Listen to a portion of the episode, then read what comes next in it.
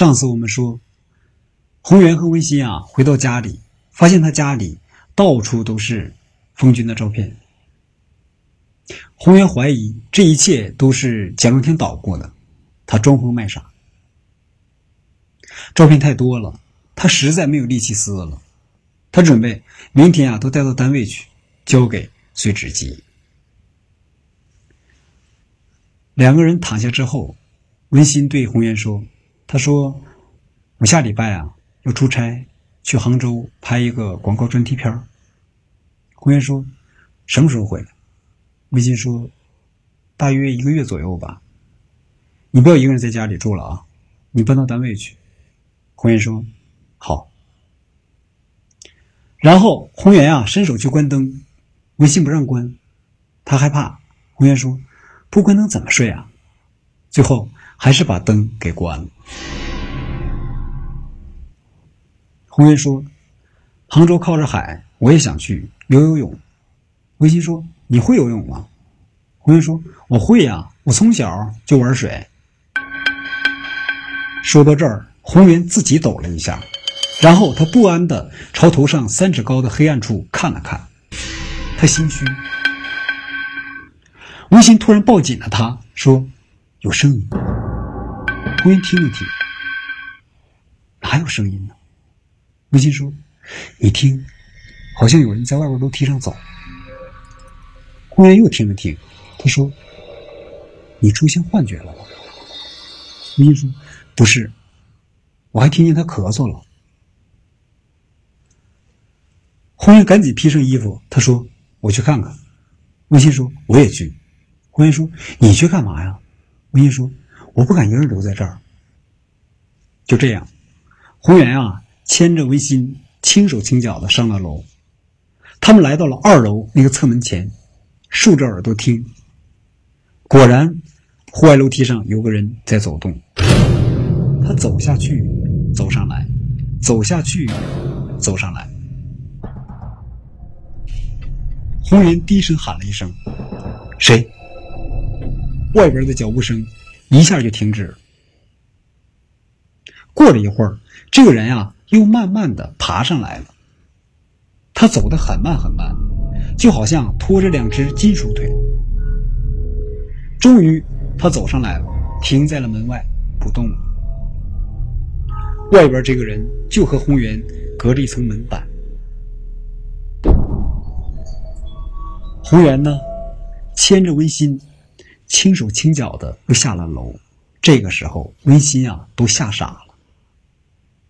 他们来到一楼，从正门出去了，绕到了小楼的侧面。朝户外楼梯一看，上边果然站着一个人。这个人是谁？蒋中天。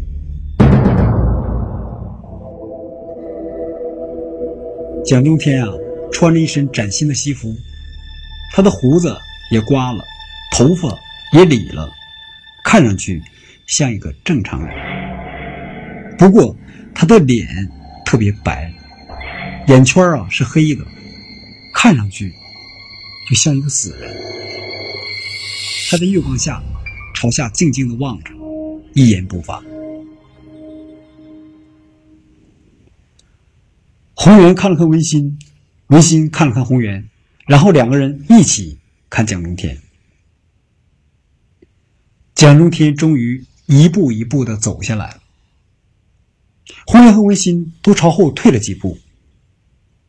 蒋中天走下来之后，并没有进攻他们，他呀像死尸一样从洪源和温馨面前走过去了。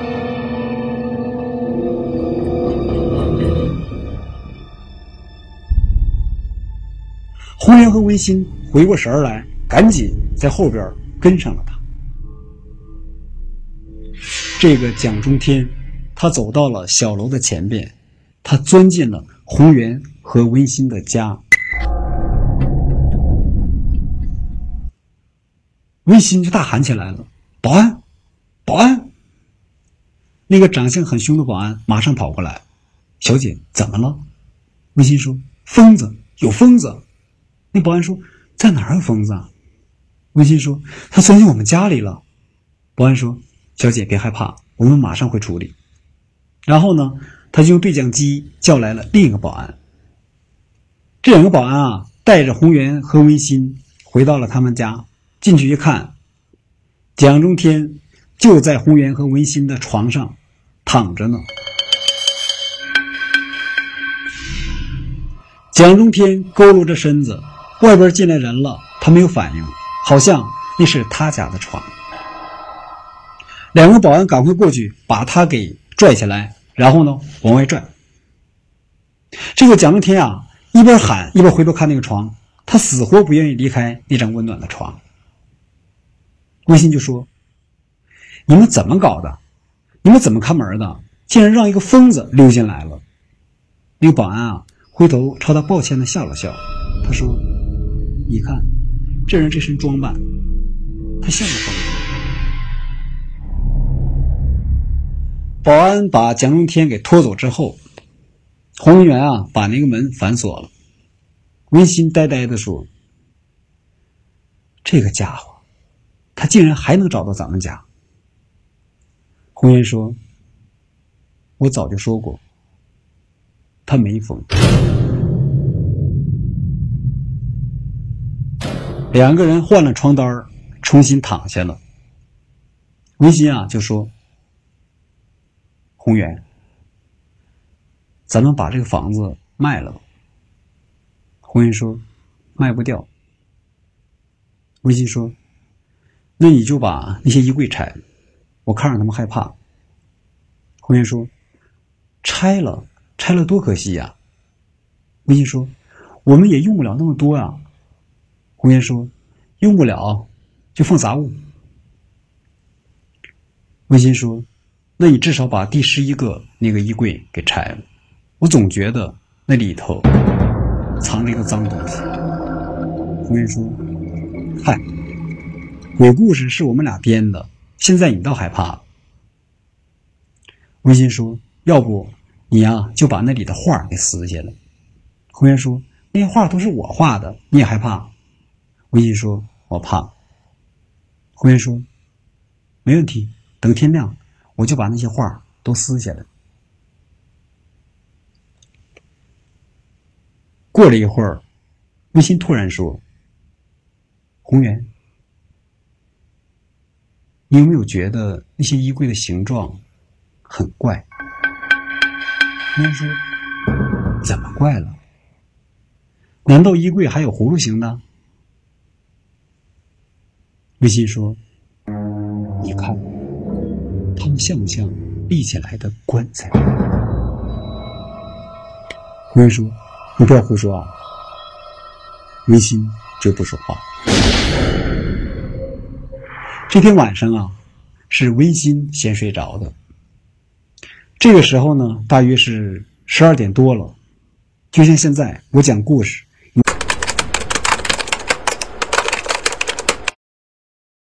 听故事，就是现在这个时间。红颜的手机突然响，他打开一看，是一条短信。短信上又是十一个字。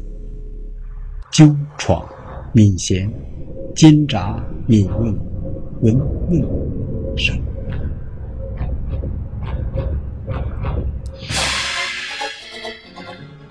洪源感到头皮发麻了。这个短信是谁发给他的？他没有惊动微心，他披上衣服下了床，一个人啊摸黑上了二楼。到了二楼之后，红源啊打开了灯，然后他死死的盯住了最后一扇衣柜的门。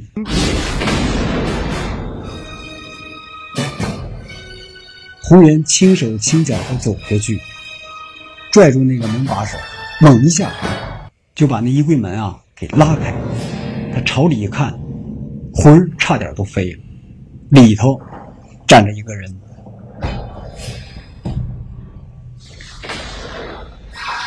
红源脑袋轰隆一声，他再一看，衣柜里啊是一具塑料人，他微微的笑着，他的眼睛好像看着红源，又好像看着红源的背后。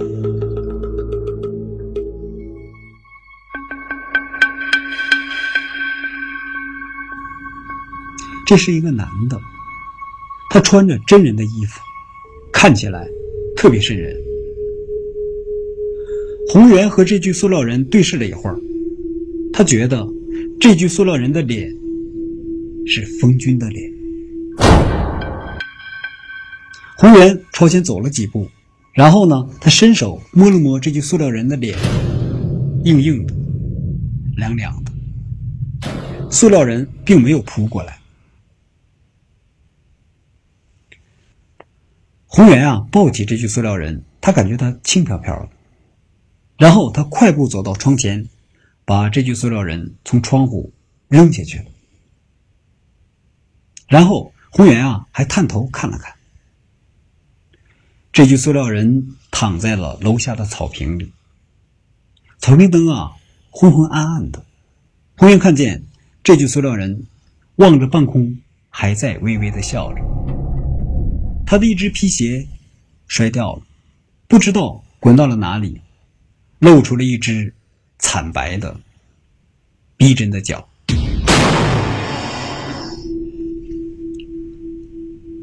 红颜就在想：是谁给他发来了短信？是谁把这具塑料人塞进了他家的衣柜里？他在沙发上坐下来，想抽支烟，可是呢，找了半天没有打火机。最后呢，他就沮丧的把这支香烟扔到了茶几上。他在二楼坐了很长时间，然后啊，他关掉了灯，轻手轻脚的下楼了，回到了卧室。洪源在温馨旁边轻轻躺了下来，温馨还在睡着。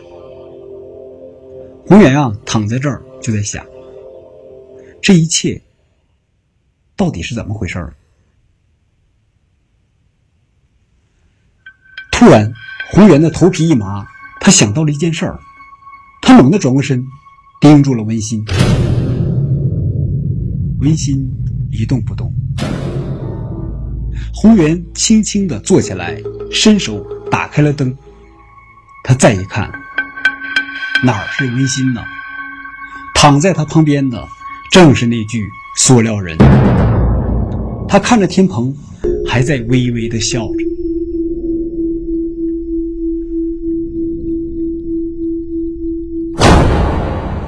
洪源一下就跳到了地上，他死死盯着床上那具塑料人，他的脸越来越白。接着，他一步步退出了卧室，他打开了所有的灯，小楼里一片雪白。他喊：“维新，维新！”没有人回答。他隐隐约约听见卧室里传出那具塑料人的窃笑声。最后，洪源啊就走了出去。所有的房子都黑着，只有十三号楼出奇的亮，异常亢奋，就好像一个人在梦魇中。红源在草坪上坐下来，他苦苦的思索：这深更半夜。明星去哪了呢？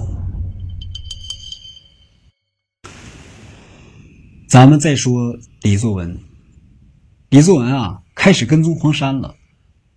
他的车里放着一瓶硫酸，放着一杆单筒猎枪。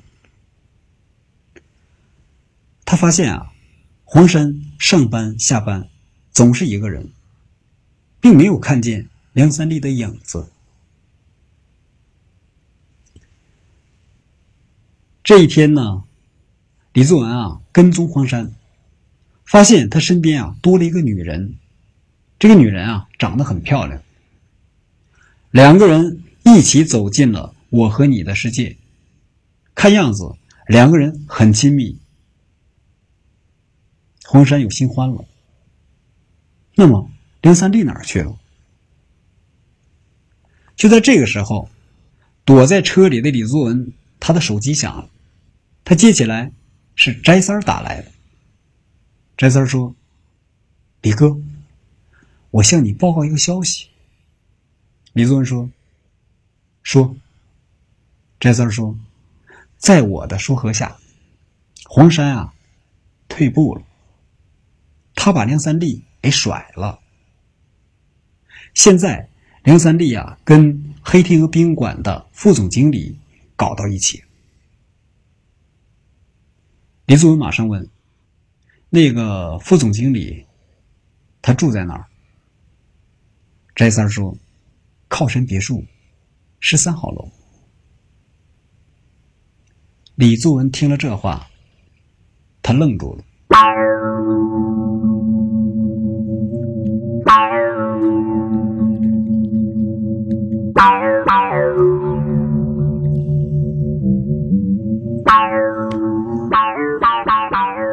我们再说温馨，温馨啊，昏昏沉沉的醒过来，他闻到了一股陌生的气息。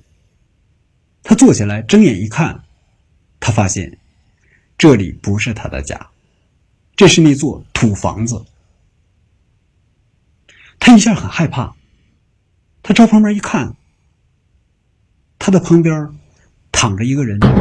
佝偻着身子，文馨就喊了一声：“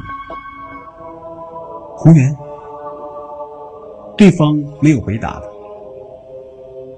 他探过脑袋仔细一看，那哪是红源呢？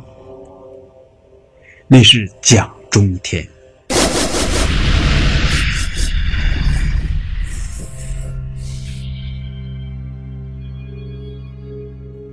他的脸色惨白。躺在那儿，就像个死人。文心撒腿就跑，他沿着那条公路朝宽仁别墅跑，两旁的树都在静静的观望他这个在深更半夜奔跑的女人。文心光着双脚，披着头发，身上只穿了一身很薄的睡衣。他想不明白，是什么东西把他从家里搬运到了这座土房子。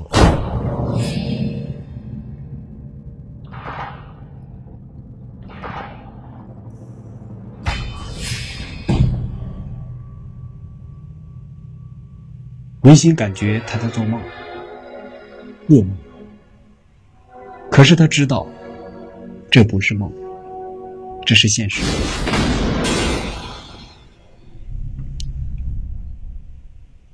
下回我们接着说，再见。